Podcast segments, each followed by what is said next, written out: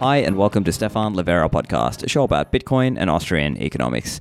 This show is brought to you by Swan Bitcoin, swan.com. It's the easy way to accumulate Bitcoin while also learning about Bitcoin with various free resources like Inventing Bitcoin, 21 Lessons, and Why Bitcoin, all free Bitcoin books made available for Swan customers. Now, with Swan, you can start off with a lump sum purchase, and then you can also set up your automatic recurring savings plan, also known as Auto DCA.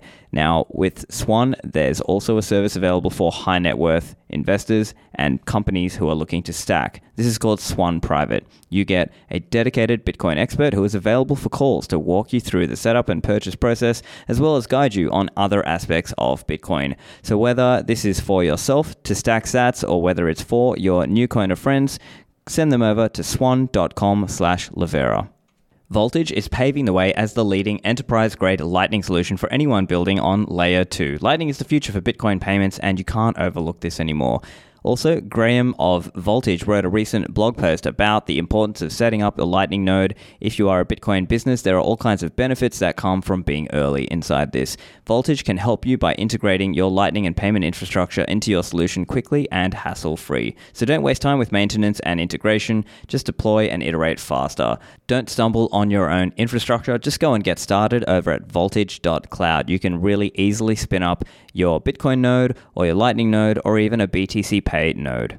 Lend at HODL HODL is a peer to peer Bitcoin backed lending platform where you can anonymously borrow stablecoins against your Bitcoin. This is done with an over collateralized loan, and you are borrowing stablecoins against that Bitcoin. So at the end of that loan, you pay back in stablecoins, and then you can receive your Bitcoin collateral back. Now, note there's no rehypothecation here that this is all done on a full reserve lending basis. So with Lend at HODL HODL, this is happening between users and you can put up an offer or accept somebody else's offer depending on how much you want to borrow, the term, and the interest rate that you are looking to pay or charge. So you can go and check this out. The website is lend.hodlhodl.com.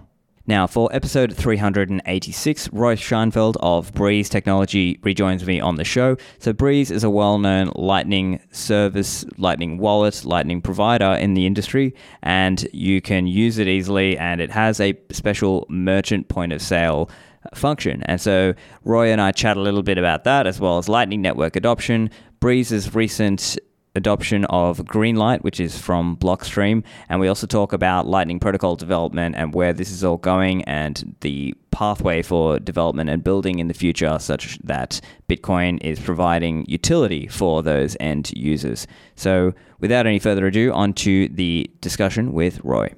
Roy, welcome back to the show. Glad to be back. Thank you, Stefan. So it's always exciting in the world of Bitcoin and Lightning. There's whether there's a new country adopting Bitcoin as legal tender, or we're seeing innovation in the Lightning uh, network and the associated products and services that are around there. So, uh, yeah, just from your point of view, what are you what are you seeing? What are you excited about in the space? Well, you know, I've been doing Lightning for the past uh, four and a half years, and every time I, I, I, talk about Lightning, it's like I am at the beginning of it. Like it's all, it's like uh, running on a hamster wheel. That's the way I feel. And and yes, as you said, like uh, there's all things uh, keep moving very rapidly. Things keep improving. So I'm I'm I'm always excited to be to to see what's next for Lightning. Yeah, and the interesting thing with Lightning is it seems like, of course, perceptions are subjective, but you could arguably say at the start it was like really, really hyped, and then maybe there was almost like a bear period where people were sort of like, oh, I don't know about this thing. And now, to me, at least my subjective perception, it's sort of coming back into a bullish perception, right? Because we're seeing more Lightning nodes, we're seeing more services turn on Lightning Network and more uh, reliability around payments in the Lightning Network because there was a period where, let's say, if you wanted to make larger payments, the reliability wasn't that great. Whereas now it seems like those issues are being solved over time and things are getting better and better. Um, although let's say uh, to really prove this out maybe lightning network needs to have more like targeted or specific attackers and has to sort of resist that attack or uh, move on from that as well to kind of prove prove itself or earn its stripes or whatever we want to say. But i think on the adoption point i think it's really interesting we're seeing more people who are adopting it whether that's large these big services whether that's kraken or uh, cash app and others uh, and we're seeing more uh, hobbyist Bitcoiners who are out there trying to teach their local merchants how to take Bitcoin. And I think this is something you wrote about recently, wasn't it? Yep. So, do you want to tell us a little bit about your experience there and what you're seeing? Yep. Uh, so definitely we see a, rise in adoption when it comes to Breeze because of uh, services like Kraken and Cash, uh, which are adopting Lightning. So we see a lot of traffic coming from and to Kraken. We see a lot of traffic coming from and to Cash. And I think these are game changers. And you're right. Like, uh, I don't know if we're in a bull Lightning market, but definitely the, the new services that are adopting uh, uh, Uh, lightning are raising the bar and providing Lightning to to the masses, uh, or at least to a larger group of uh, of users. It means we can't uh, fail on ten dollars or even one hundred dollar payments. So the, the bar is definitely higher.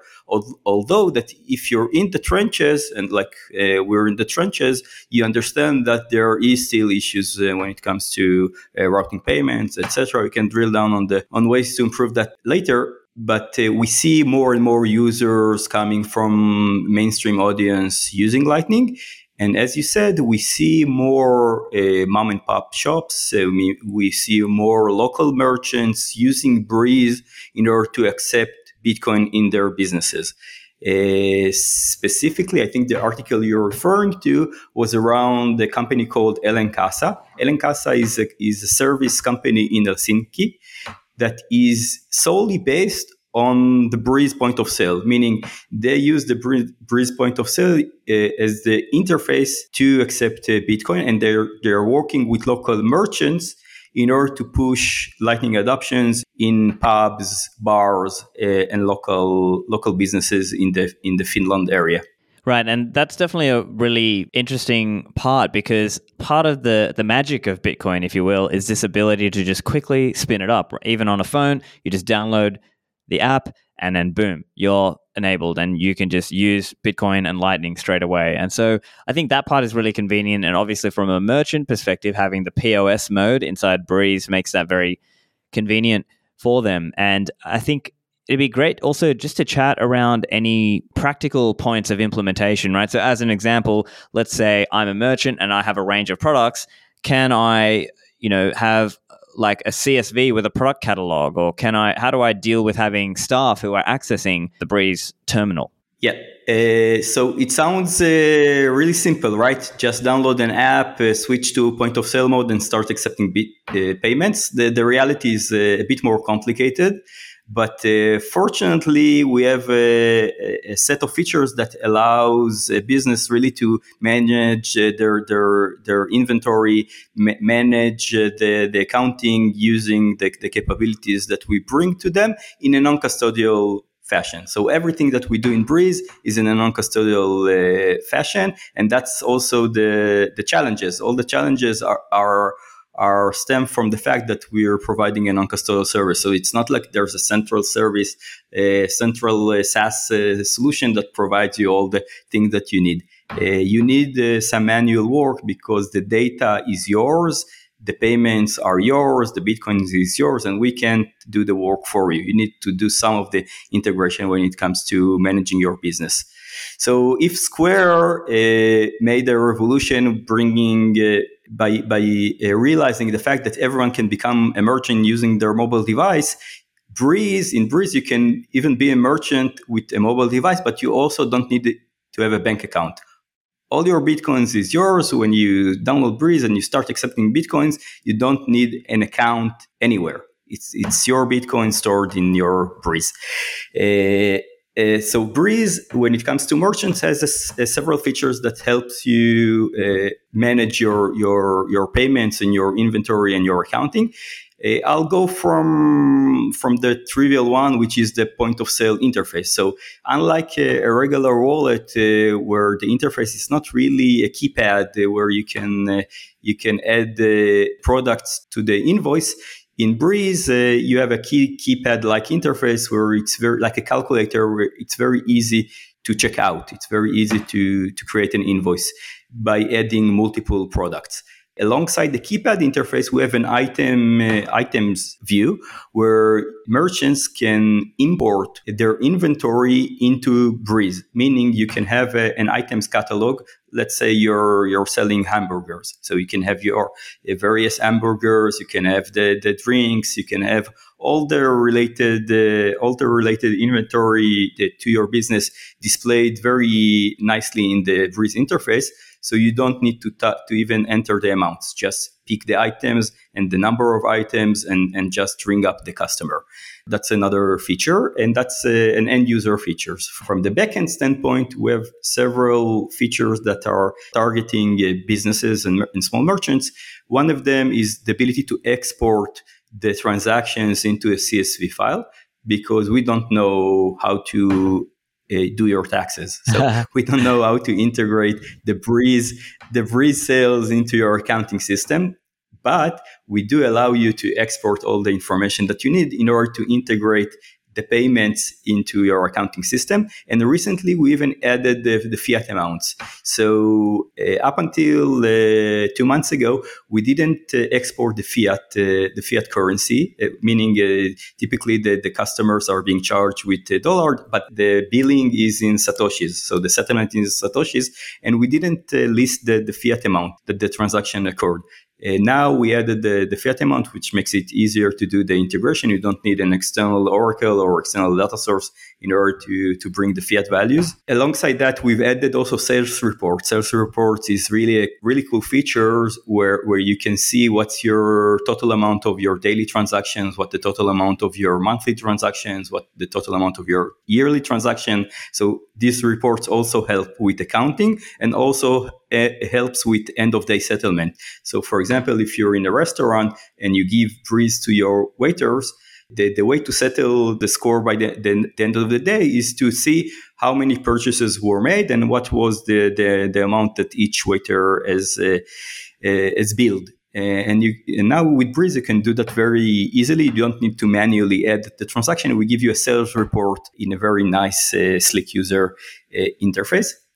I spoke, I spoke about, about waiters. Uh, if you want to give Breeze to your employees, uh, you, we have a way to for Breeze only to receive funds and not to send funds. So you have a mode we call it uh, admin password or manager sorry manager password where you can set a password that only using this password you'll be able to send funds from Breeze. If you don't have the admin password, and you don't have the manager password, you can only receive funds. So if you you can you can have like a read only mode for for Breeze, and that's also very very very helpful when it comes to to a merchant that has employees. Yeah, so it's interesting and good to see there's all this tooling and features that are coming into the app that makes it easy for people to take payment in Bitcoin. Like you said, with the accounting aspect of it, right? It, historically, if they were just showing, oh, it was a thousand sats and two thousand sats or however much, they would need to calculate what was the fiat value at the time of that transaction, and so then the accountant or whoever is doing the taxes and uh, etc. Uh, just the accounting will be able to take that data and put that into their system to obviously calculate, okay, profits, losses, taxes, etc. Um, all that stuff, and so yeah, I, I think it's really good to see that there's new features and functions coming in, and I think we're seeing more and more real world growing that network effect. And as you said, like with that uh, LN Casa in Finland, going around to different uh, local businesses. And I think this is something that people should be doing just in general. Like if you if you have your local Bitcoin meetup, you guys should all be out there thinking, hey, where can we go and maybe get a merchant to accept Bitcoin and set him up on Breeze, set him or her or whoever up on Breeze, and then do your meetups there and then buy drinks there and whatever. So that maybe that's like another way where obviously every Bitcoiner loves to sort of, if you, well, as long as you're comfortable spending, it's uh, good to have that and th- this can then become like your little home base and then you can slowly grow the scene in your local area and i think it really is about this kind of bottom up idea as opposed to a top down idea. Of course, that top down approach can, you know, we've seen that in other countries, right? El Salvador, Central African Republic are doing this from a top down, or sort of in a top down way. But I think that bottom up is really the important part. I, I think both are important. Uh, everyone can should contribute wh- wherever they can. So I think, uh, uh, by the way, take a look at Oshi, for example, another great example for for a bottom up approach where they they created this very cool, I would say, marketing app where you get uh, rewards on using bitcoins, and they're going and onboarding local businesses to their platforms. I think I think there's a lot to do uh, when it comes to the bottom up approach. Breeze is definitely a tool, but not only Breeze. Like if you can, if you, you want to use BTC Pay Server, if you want to, to use Oshi, if you want to use a Bitrefill, like there's a lot of uh, space uh, Azteco, for example, uh, if you want to, to convert your uh, local kiosk, your, your, local con- convenience store to enable them to buy Bitcoin vouchers, you can do that using Azteco. So there's a there's a set of tools right now which keeps growing by, by the day, where you can really enable this bottom up approach top down is important as well. Like I, I, think that what we're doing with the merchant is maybe bottom up, but what we're doing with podcasting uh, 2.0, for example, it's kind of a top down approach where we say, like, we have these platforms. It's not up to us. It's not up to Breeze to go out there and start uh, signing uh, the, the, podcasters, but uh, it's up to the podcasters themselves to list themselves in the podcasting 2.0, the podcast index uh, platform. Uh, and, le- and then we have a, a peer-to-peer compensation system where listeners can send sats to content creators. So I think both are are important. Yeah. And I think the other aspect of it is that nowadays with Lightning growing and maturing to a level where it can handle this sort of thing. Whereas if we were trying to do all this back in 2013 and 14, like there just wouldn't have been enough. We would have just spammed the chain with all these small transactions. Well, not spam because they have transaction fees, but you get the idea, right? Like pretty soon it's going to fill up and, you know, it's not going to be capable. Whereas in a Lightning world, we can do all this stuff off chain and really save chain space. And so I think it's really fascinating to see that. And what we're seeing now is making it easier for people to stay off chain. Um, and so I guess going to that idea as well with Breeze, the part of the idea is you're using swap in and swap out features or providing that as a, you know, this idea of LSP, right? Lightning Service Provider. So uh, actually, uh, on on that as well, I was playing around with Breeze, obviously, for this interview. And uh, is there like a like a maximum amount that you would recommend people have in Breeze? Is it around four million sats or around there, or uh, how how does that work in the case of a merchant who might maybe they need to do a little bit more than that? How does that work? We we actually have a hard uh, cap of uh, uh, zero four uh, Bitcoin, meaning four million satoshis.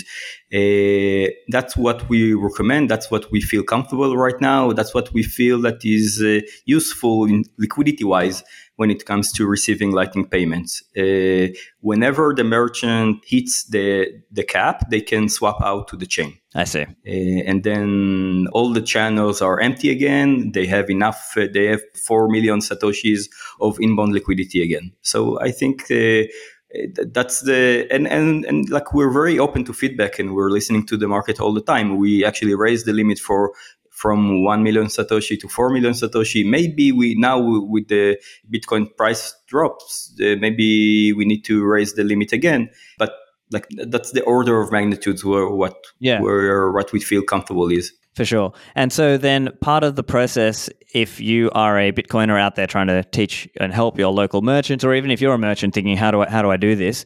Well, you have to think about the life cycle of it as well, right? Because you, you might receive, and then now you might need to go and sign up at an exchange or either find a peer to peer person.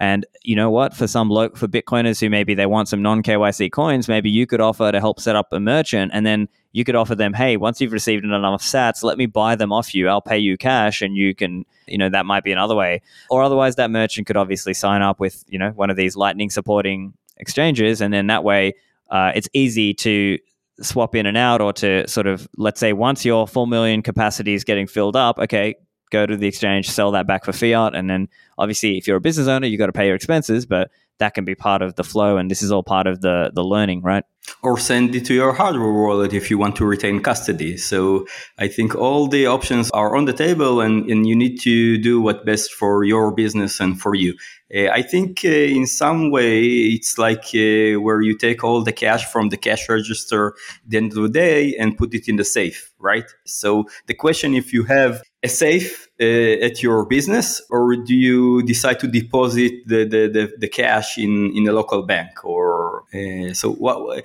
the same way that you treat your cash in your business in, with fiat, that's the way that you tr- need to treat your Bitcoin. Bitcoin, of, of course, enables you to keep a, la- a, very large amounts of Bitcoin in your hardware wallet without uh, without uh, needing a very large uh, safe. Yeah. And so I think part of it also is growing this network effect so that people see that it's a real thing, that there are real businesses around them, that they can spend their Bitcoin or earn Bitcoin, and that the merchants can see, hey, I can actually earn some Bitcoin here.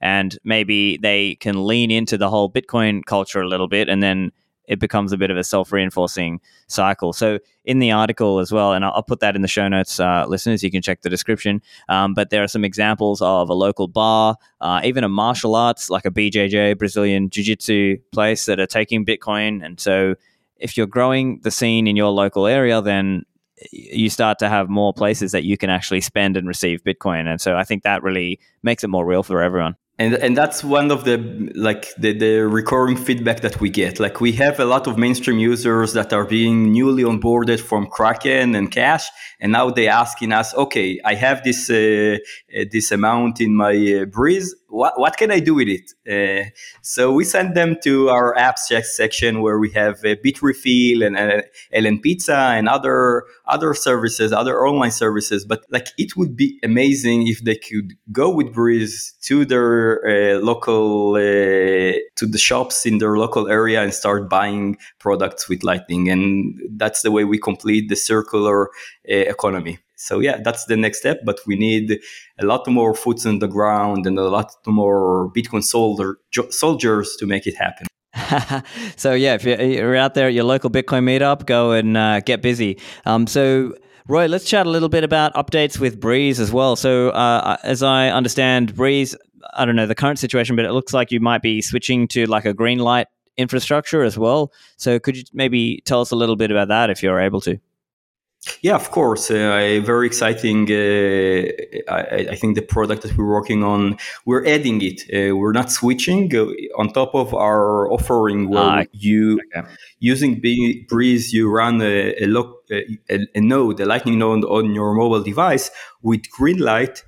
Greenlight is for for those who don't know, that's the cloud infrastructure from Blockstream that enables that that allows you to run uh, your node in the cloud. So it's a platform for, for running users node on, on the cloud, but it's a hybrid approach, meaning the user node is on the cloud, but uh, the keys are on the device. So the, the, the, keys are stored only at the user. They're not stored at the cloud. And the, and the cloud only hosts the node. But in order to send and receive transaction, you need the keys.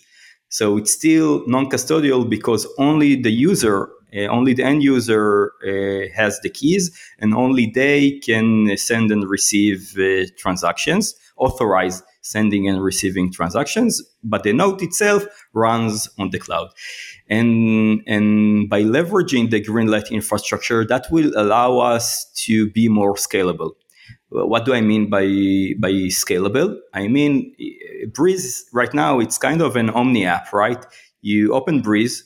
Uh, first, I don't know even how to define Breeze. Like I don't call Breeze a wallet, and with the podcast uh, interface and the point of sale interface, I don't know what to call Breeze. Uh, so when we switch to a Greenlight uh, to a Greenlight architecture where the user node runs uh, in the cloud, then we'll be able to spin off all the different experiences that we have in Breeze to different apps. So the point of sale can be a separate app. The podcast player can be a separate app. Uh, we have uh, we have ideas for additional Lightning apps that we want to build on top of this uh, Breeze cloud infrastructure. Uh, so it's a, it's a self-custodial model, hybrid model, but it allows us to scale Breeze to multiple applications. And it will also enable us in the future to do two more things. One is to get out of mobile, meaning expand beyond mobile and even develop web applications. And uh, secondly, it will allow us to package all the Breeze infrastructure in a form of an SDK. So imagine imagine uh, someone wants to write a non-custodial Lightning uh, or to add Lightning monetization to their own application. they will be able to use the Breeze infrastructure. Uh, let's call it the Breeze SDK. Uh, that package all all these services into into a very uh, simple toolkit they, they would be able to take this toolkit, integrate the toolkit into their own application, and then have non-custodial Lightning monetization within their apps. So I think uh, we we wanted to find the scalable architecture where we can could provide what I call Lightning as a service. And it's not just Lightning as a service, it's a non-custodial Lightning as a service. So I think that's where we headed. And I'm very, very excited about what the future holds for us. I see. So currently, users are operating using Neutrino, and so they are operating, I guess, a mobile node. Uh, and so in the Greenlight model, then they will be using the cloud node, but they'll, you know, on their phone, they're still holding the private keys, and they will still kind of be able to remote control that node in a way uh, using Breeze as their interface for the Lightning Network. Uh, you could say. Exactly. And the keys are still on the device. So the keys are still on the user mobile, mobile device, and the users are the entity that authorize or technically signing the transactions. Right. And so, uh, listeners who are interested as well, you can check out the earlier recent episode I did with Christian Decker talking about Greenlight. So that's episode 378. I just looked that one up. Um, and so, yeah, I guess this this allows a really, uh, you know, a, a change and an improvement in the experience while trying to manage this hybrid experience for the user because I think maybe that was also one of the challenges in years gone by when people were trying to do everything themselves. They had to manage their channels, then they had to think about incoming liquidity, and then they had to sort of manually manage all of these things. And now what we're seeing is this sort of new crop of apps that sort of come out that put out put all of that in the background. You just use the app. Um, and so in this example, then, like, how does uh, the I, th- I, think you, that's exactly right. Like uh, it was uh, first when Lightning started, is it was all about run your own node, create your own channels, manage your liquidity. The next step in the evolution, what actually what uh, Breeze brought to market is, is, the LSP concept, where you had a liquidity provider that uh, managed the channels, obfuscated all the channel management from end users, and managed the channel seamlessly uh, in the background. That was the LSP evolution. And now with Greenlight, actually you get all the infrastructure as a service. So you get the, the user node also as a service, the LSP, and other services like fiat conversions and, and uh, mobile notification. So you get the entire entire stack as a service. Uh, Greenlight is one piece of the puzzle. LSP is another piece of the puzzle. A swap services uh, is another important building block. So there are several building blocks where we can now package into a, a streamlined service. Yeah, that makes a lot of sense. And so it's in a way it's slow and there are various trade-offs obviously. You know, your device needs to be online and it's not as quote unquote simple as just putting up a Bitcoin address, but there's some big scalability wins there because we're now taking it to a much making it more accessible. Many more many many more people can use Bitcoin without having to sort of uh, do everything on chain, which is unfortunately not just simply not going to scale, right? And I think it's interesting because in this space we have this, you know, not your keys, not your coins is the ethos, right? It's all about self custody, but at the same time, it's awkward because we also have a lot of custodial users and maybe that's like an ugly truth if you will of bitcoin today is that there's a lot of custodial users on various custodial platforms. And of course, we want to do everything we can to make it easy for people to self custody, um, but recognizing that there'll be some users who just won't. Um, but I think Breeze exists as a way of making it easy for them to self custody. Uh, uh yeah, I'll even be like I'll say it more explicitly. I think the future of Bitcoin is non-custodial. If we'll won't be able to bring Bitcoin to the masses in a non-custodial fashion, then we've failed. And there's no reason to do Bitcoin. The only reason we're doing Bitcoin because it's peer-to-peer money. If we won't be able to realize Satoshi's vision of peer-to-peer internet cash, then we've failed. Uh, so the only the only reason to do Bitcoin is because we want to provide a peer-to-peer cash because we want to peer provide peer-to-peer economic. And that's what we strive to do. Like that's the that's what that's why we're doing what we're doing. And lightning if we want to bring bitcoin to 8 billion people then definitely lightning is the way to do that and if we want to do lightning we need to keep lightning uh, non-custodial if we want to to to do Lightning non-custodial, it isn't really it's it doesn't really scale if you tell all your users to manage their own nodes. So we need to simplify that. We need to to transform Lightning from a very tech savvy IT operation to something we can provide as a service. So that's where we headed. Uh, and we started doing that with the LSP, but we'll continue to do that with the entire Lightning stack. Back to the show in a moment. If you're in the Bitcoin mining game, you've got to check out Braiins. Braiins are a Bitcoin mining software and service provider in the industry. They are also the operators of Slushpool, the first Bitcoin mining pool.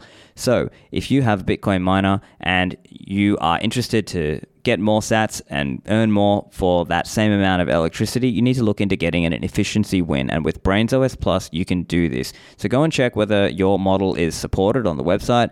But if it is, you might be able to improve your efficiency by as much as 25%. Now, you can use this firmware, aftermarket firmware that you install on your ASIC and point your hash rate towards any pool.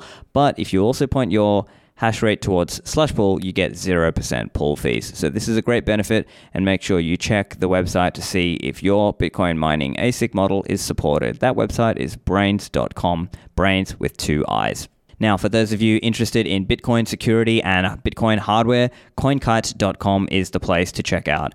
My favorite Bitcoin hardware wallet or signing device is the Coldcard. The Coldcard is a very versatile device and it comes in a little calculator sized package. You can use it in single signature mode, you can use it in multi signature mode, you can use it easily if you are a beginner by directly plugging it with your computer. Now, if you're more advanced, of course, you can get a micro SD card and move that back and forth. Also, the new Coldcard Mark IV is landing and it has NFC support. Now, we're still waiting for NFC support in some of the various wallets, but it's great to see this feature. It might make multi signature much easier as well as improving the security for everybody. So, that website is coinkite.com. Go and order your Coldcard there. Trusting an exchange to hold onto your Bitcoin exposes you to risks such as exchange hacks, compromised passwords, or funds being frozen in the case of withdrawals being locked at various uh, companies in the broader quote unquote crypto space. But taking ownership of your Bitcoin keys can be daunting. Even with a hardware wallet, it's normal to worry about coins getting lost or stolen. Now, with Unchained, they make it easy for you to set up a multi signature vault and take control of your keys while eliminating single points of failure. Now, if you're curious about upgrading your security, Unchained Capital offers a complimentary 20 minute video call to chat through your options, and there are no strings attached. Unchained's team of experts will be happy to chat with you about the setup process and the questions you might have. This can also cover taking advantage of Unchained Unchained's integrated financial services, including their trading desk, loans, retirement accounts, and inheritance solutions. So if you know you need to improve your Bitcoin security, don't wait any longer. Go to unchained.com slash consultation. And now back to the show. Yeah. And I think the other part of it is seeing all the protocol improvements and updates and things that are coming as well. So uh, I'm curious, Roy, if you have any thoughts on what's going on at a protocol level. What what's exciting for you? Uh, what are you looking forward to, and or even what do you what do you see that needs improvement?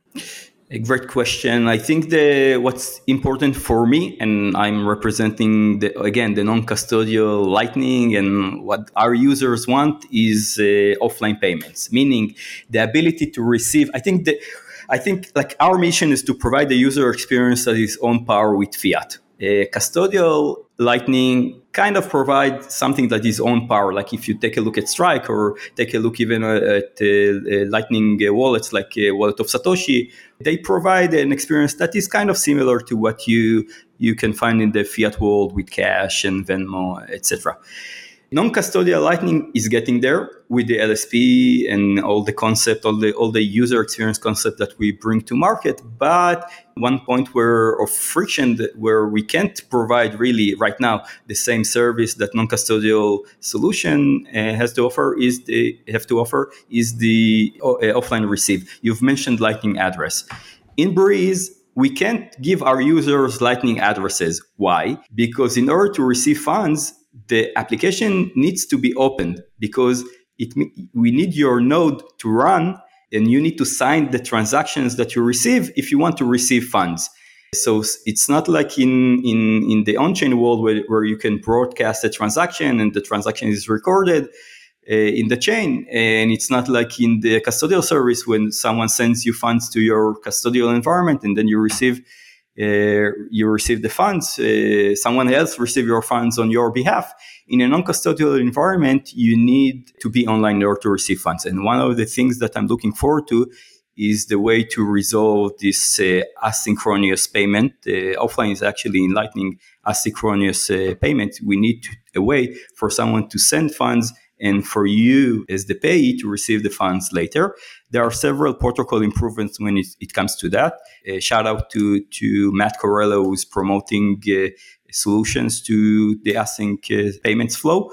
Uh, one of the things uh, that helps in order to resolve that is the use of an LSP uh, as a way to hold the payment. Uh, so there's a way uh, that is coming where you, as a, as a sender, you'll be able to send a transaction, and the transaction will be held at your LSP until the payee is back online. And the payee will be able to communicate with your LSP in order to say to, to your LSP, I'm online now, send me the payment. And then the LSP, the, the payer LSP will be able to send the payment to the to its destination.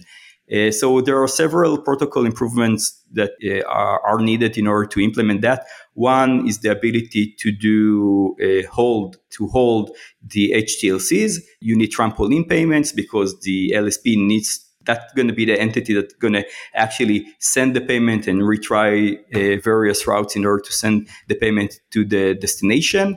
Onion messages are required in order to do this cross node communication when we'll have these building blocks of uh, trampoline trampoline uh, nodes, uh, when we have the capability uh, to hold and release the HTLCs, and when we have uh, the communication infrastructure using Onion messages where you can coordinate uh, the payment, then we'll be able to provide offline payments, not really offline, but asynchronous payment. And that I, I think it's the biggest barrier between non-custodial and custodial user experience to date. So I'm very, very excited about that. I, I can talk about it all day long. yeah, for sure. And so, I mean, certainly, I think that part of it's really interesting, and definitely, I see the the use for people there who maybe they want an easy way to be able to take donations and things that's just online to their Lightning address. Uh, now, one criticism I've heard is this idea with, say, HODL invoices is that it's locking up liquidity across the network, and that's maybe the, the criticism of this. And perhaps what you were saying is maybe this idea is it would be restricted only into certain cases where maybe, let's say, an LSP is the one doing that at the last hop or the last step, that sort of last mile, if you will. How, how do you see that? So it's it's it's kind of the opposite. Yeah, yeah. So great again, yeah. That, that's I'm not talking about uh, it's. Uh, yeah, I'll, I'll, explain. So when we came out with this asynchronous uh, payment proposition called the Lightning Rod, which uses HODL invoice, then you're right with your criticism. Then uh, every payment will require locking the transaction, locking the HTLCs for every hop in the route. The improvements I'm referring to, uh, which is using the payer LSP, not the payee LSP, me- meaning the funds are only locked at the first hop between the user and its LSP. So just a single hop. You don't you don't lock the, the, the HTLCs along the, the, the route, just at the first hop, which makes sense because the user send a payment. So they want to lock their funds and it's up to the LSP. The LSP becomes the road, the lightning road, and it's up to the LSP to coordinate the payment and using onion messages they will be able to know whether the payee is online or not. Gotcha. So it's an optimization of the of our initial proposal. And again, shout out to, to Matt, Matt Corallo, yeah. who, figured this out. Yeah, that's fantastic.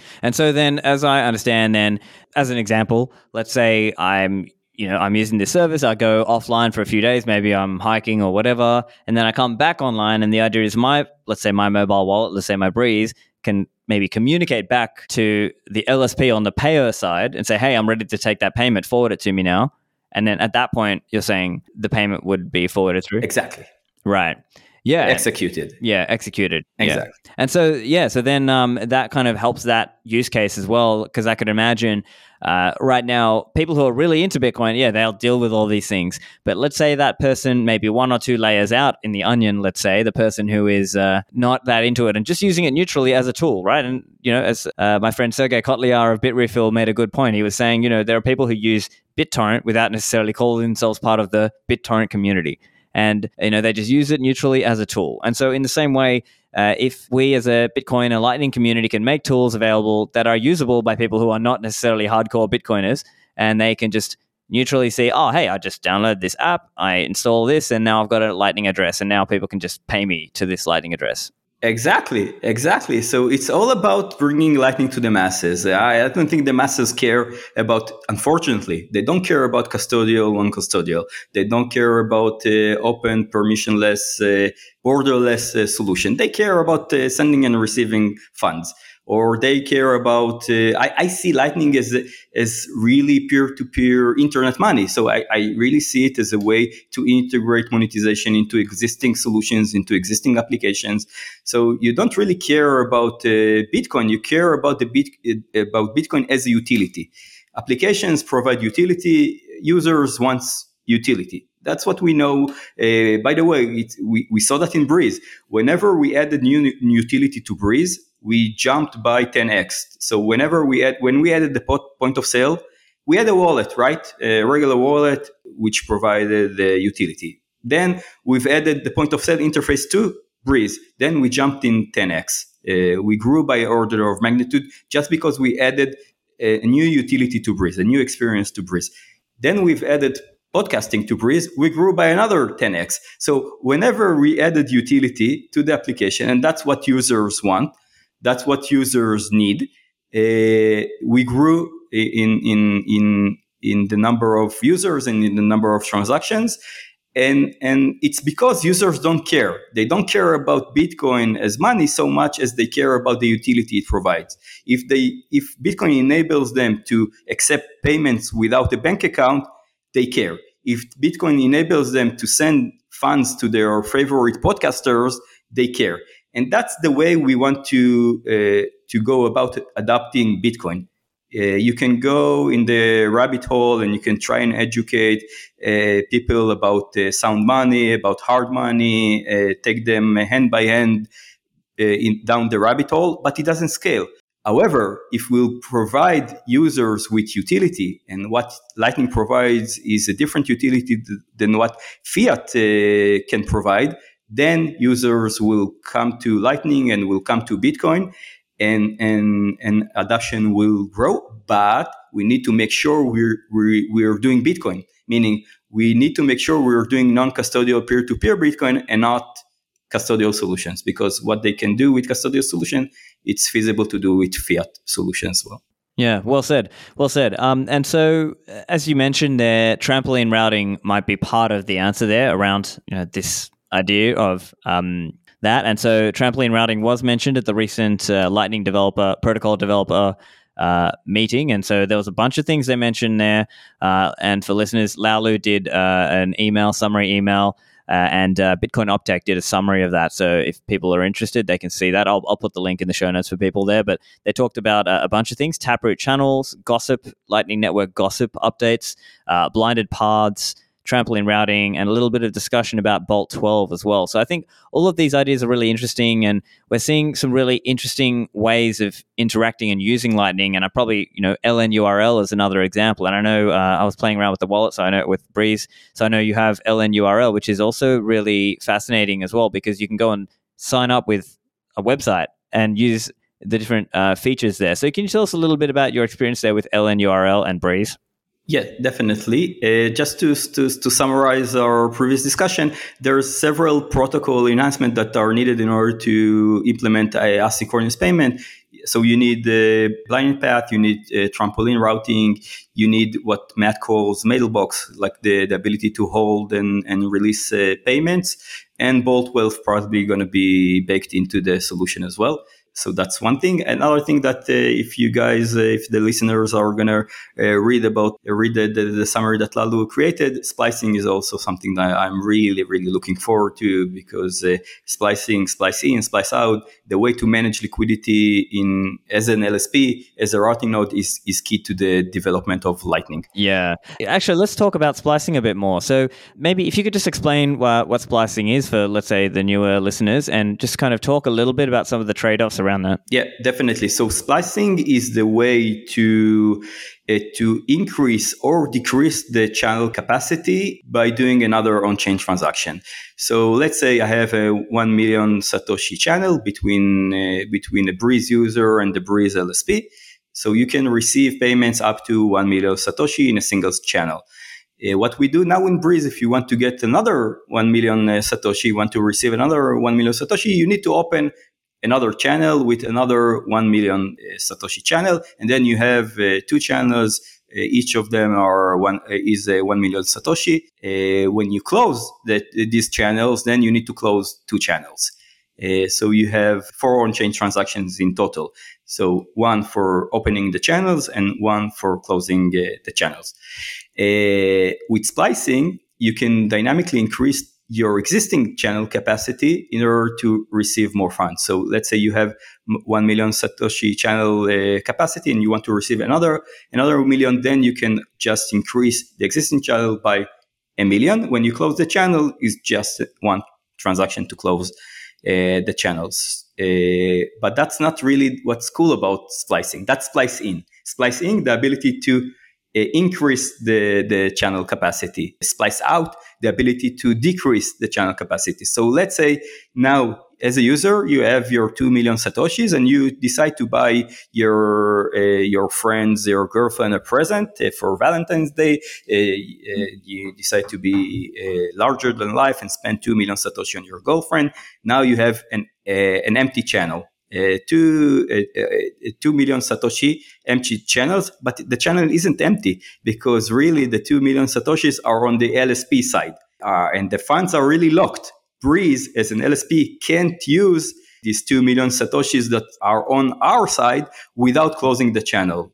However, with splicing, we'll be able to splice out the channel and decrease the channel capacity and reuse some of the funds that are locked on our side in order to manage our liquidity better. So instead of uh, living with a situation where all the liquidity or a lot of the liquidity is locked on our side, we'll be able to reuse this liquidity in a more dynamic fashion without closing uh, people's channels. And I think it's a huge uh, UX improvement in, in two ways. One, one, it will enable us to manage the liquidity much, much better. And secondly, uh, it will enable us to manage our cost better because we want to get to a point where every user is just one UTXO, ideally. And maybe we won't be able to, to get to that, but uh, splicing is a way to minimize the number of UTXOs per uh, per user, which meaning which means reducing costs as a, as an LSP,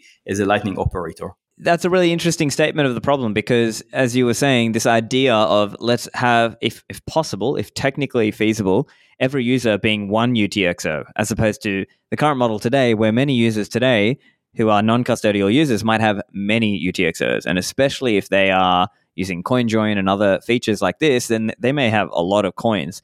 Uh, and then on the other hand, you've got a lot of exchanges who have maybe one, or you know, or, um, obviously they have a lot of UTXOs too, but they might have a lot of users represented, way more than that. Uh, so way more than the number of UTXOs. So it's kind of interesting. But as you're saying, this idea of scaling Bitcoin and Lightning in a non-custodial way, we're trying to get more efficiency, and so splicing is one of the ways to help get that efficiency uh, both for both at a Bitcoin network level and also for you as a business, Breeze, to not have to have your capital tied up with all of the different wallet users, the Breeze users, let's say.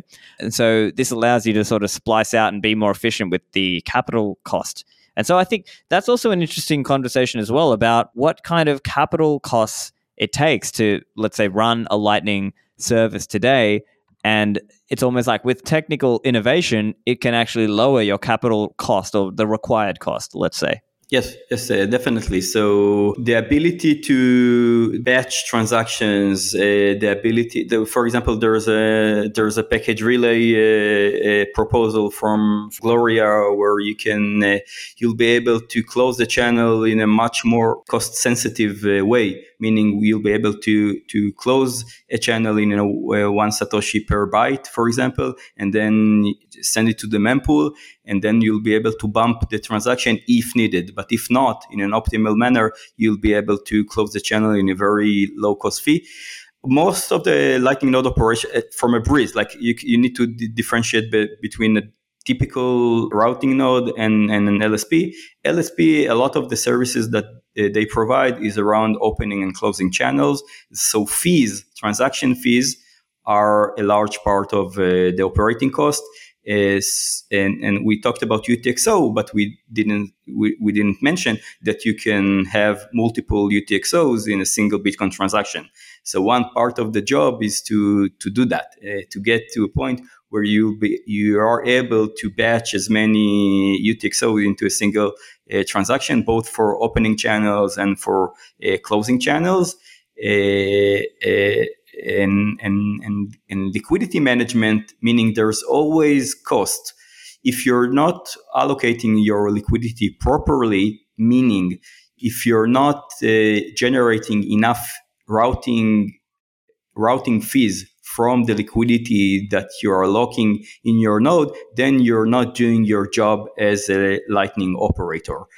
Uh, this, this, the sauce, the secret sauce about managing your routing node is about allocating your liquidity properly for it to generate the maximum the maximum yield that it can generate and that meaning that means always dynamically allocating the liquidity to the place uh, the liquidity is mostly needed. How do you know the liquidity is mostly needed? Because that means the users are active. If their users are active, it means they route payment through using your liquidity uh, which translate to routing fees. Uh, so traffic uh, generate yields, and you need to put your liquidity where where there's traffic, and that means constantly changing the the liquidity map, the liquidity allocation in your node.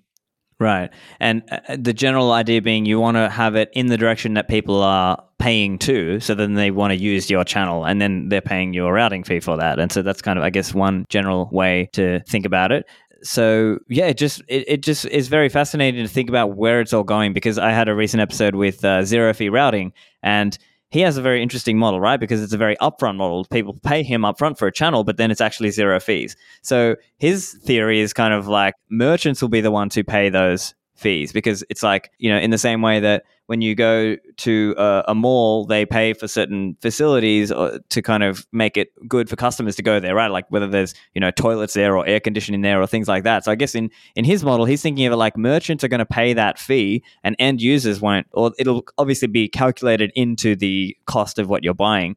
But I, i'm curious how that works and how you're seeing that or do you see it more like it'll be more about the ppm fee that people are charging just to route on the lightning network. Uh, i think so. I, I, understand where zero fee routing is coming from and i think he sees a channel as a as an object as an entity where you that users can buy and reuse uh, later.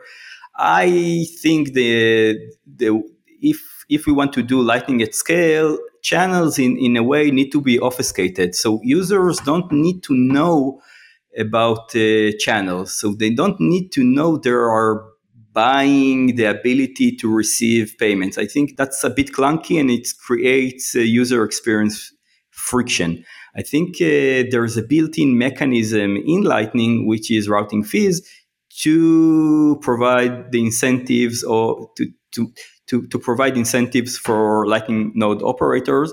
And I'm I, I, still like you can create an, a, a, every every business model that you want uh, when it comes to Lightning because Lightning you can like, create anything on top of uh, Lightning. But I think the the built-in incentives are there for a reason because it's really the, the way to measure your value. Meaning, what, what do I mean? I mean, if you did a, a, a, good job in liquidity allocation, it means that people are using your service. is it means that people find value in your service. If people find value in your so- service, you should be able to monetize it, not just one time, but monetize it as a service. Uh, so you can do that either by subscription, for example, but why not using routing fees? If routing fees are baked into the, the, the platform, routing fees are a way to manifest the value to, that you bring in the network. So I, I, I still think that routing fees are the way to go, but I see I see I see a reason to play with other models like zero fee uh, routing. It's a, it's an interesting model, and I'm following what he does uh, very closely. Yeah, right. Of course, and it's it's not like the two approaches are one hundred percent wholly in conflict. It may well be that you're both right in your own way, and that uh, you know generally there are fees on the Lightning Network per you know yep. on the channel at the PPM fee, right? The uh, but there may be some actors within the Lightning Network who have their own business model that operates in a different way, and they're just charging like an upfront fee for service, and that's just a different model. So it'll be really interesting to see what happens there. And I think the other point as well, just coming back to the splicing, I was just thinking as well, it's sort of going back to this idea where if we really want to maximize the possible scalability of Bitcoin, the idea is every on chain transaction, or maybe not every, but the idea is the more on chain transactions that are doing some channel work at the same time, then that's being more efficient, right? So, as an example, if I don't know, just picking random numbers or kind of back of the envelope numbers, let's say every block is something like 2,000 or 3,000 transactions, and the maximum number of transactions per day is something on the order of 400,000, maybe 500,000, something like that, roughly,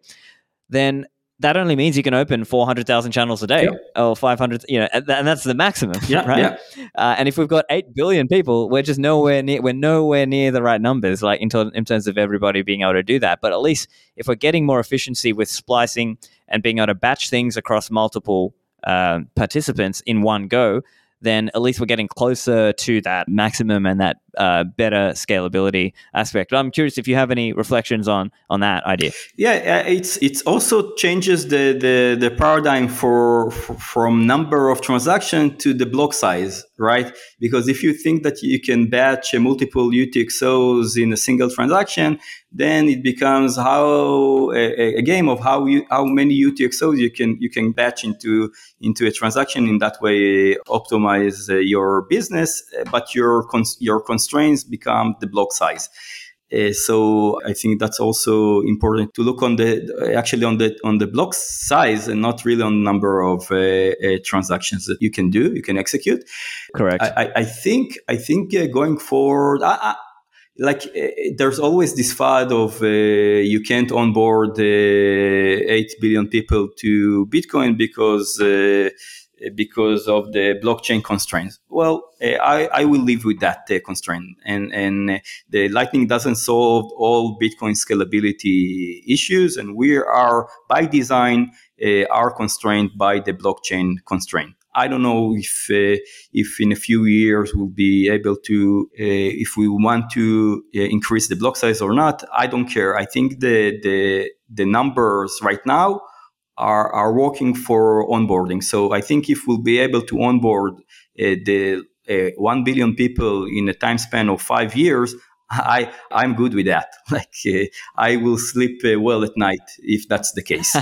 right. And to be clear, as I said, uh, those back of the envelope numbers, like let's say 400,000 transactions a day, one transaction can have multiple outputs and so if you if you're doing like multi-channel opens in one transaction then the numbers change a little bit but then yep. it's kind of like for each user, they still need to do some on-chain management, right? Like yep. if they are receiving and spending, and let's say they might, on average, need to do a transaction to sort of you know uh, loop in or out, or to sort of splice in or out. But hopefully, the idea is the LSP level could batch that across multiple users, and then maybe that that's where we're getting more. We're kind of getting more bang for our buck here, and we're, we're, you know getting engineering technical innovation that really takes us further. Um, so yeah, it's really exciting to see what happens with it. Of course, those are kind of the end end game, let's say, numbers. Of course, we're still a long way from that today in terms of non custodial users, but of course, we're, sort of beginning with the end in mind, and I, am excited to see the network effects grow over time because I think it's it's the same kind of idea, right? Like people might not want to sign up for an email unless they know there's lots of other people they can email, and in the same way, they might think, oh, why bother with this Bitcoin or Lightning thing unless there's already a lot of Lightning merchants and Lightning people who they can use it with today. And that's really just the process of Bitcoin adoption is getting more and more people onboarded. And, and and focus on the value proposition. We need to focus on the value proposition. I think that i think that's the if there one takeaway i want you to take from this episode is focus on the value propositions because people don't care. People don't care about bitcoin unfortunately. People don't care about lightning unfortunately. I mean most people.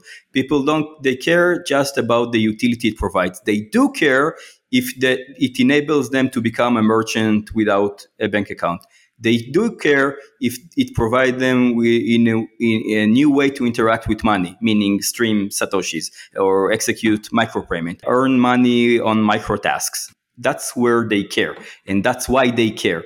Uh, so provide value like any other service.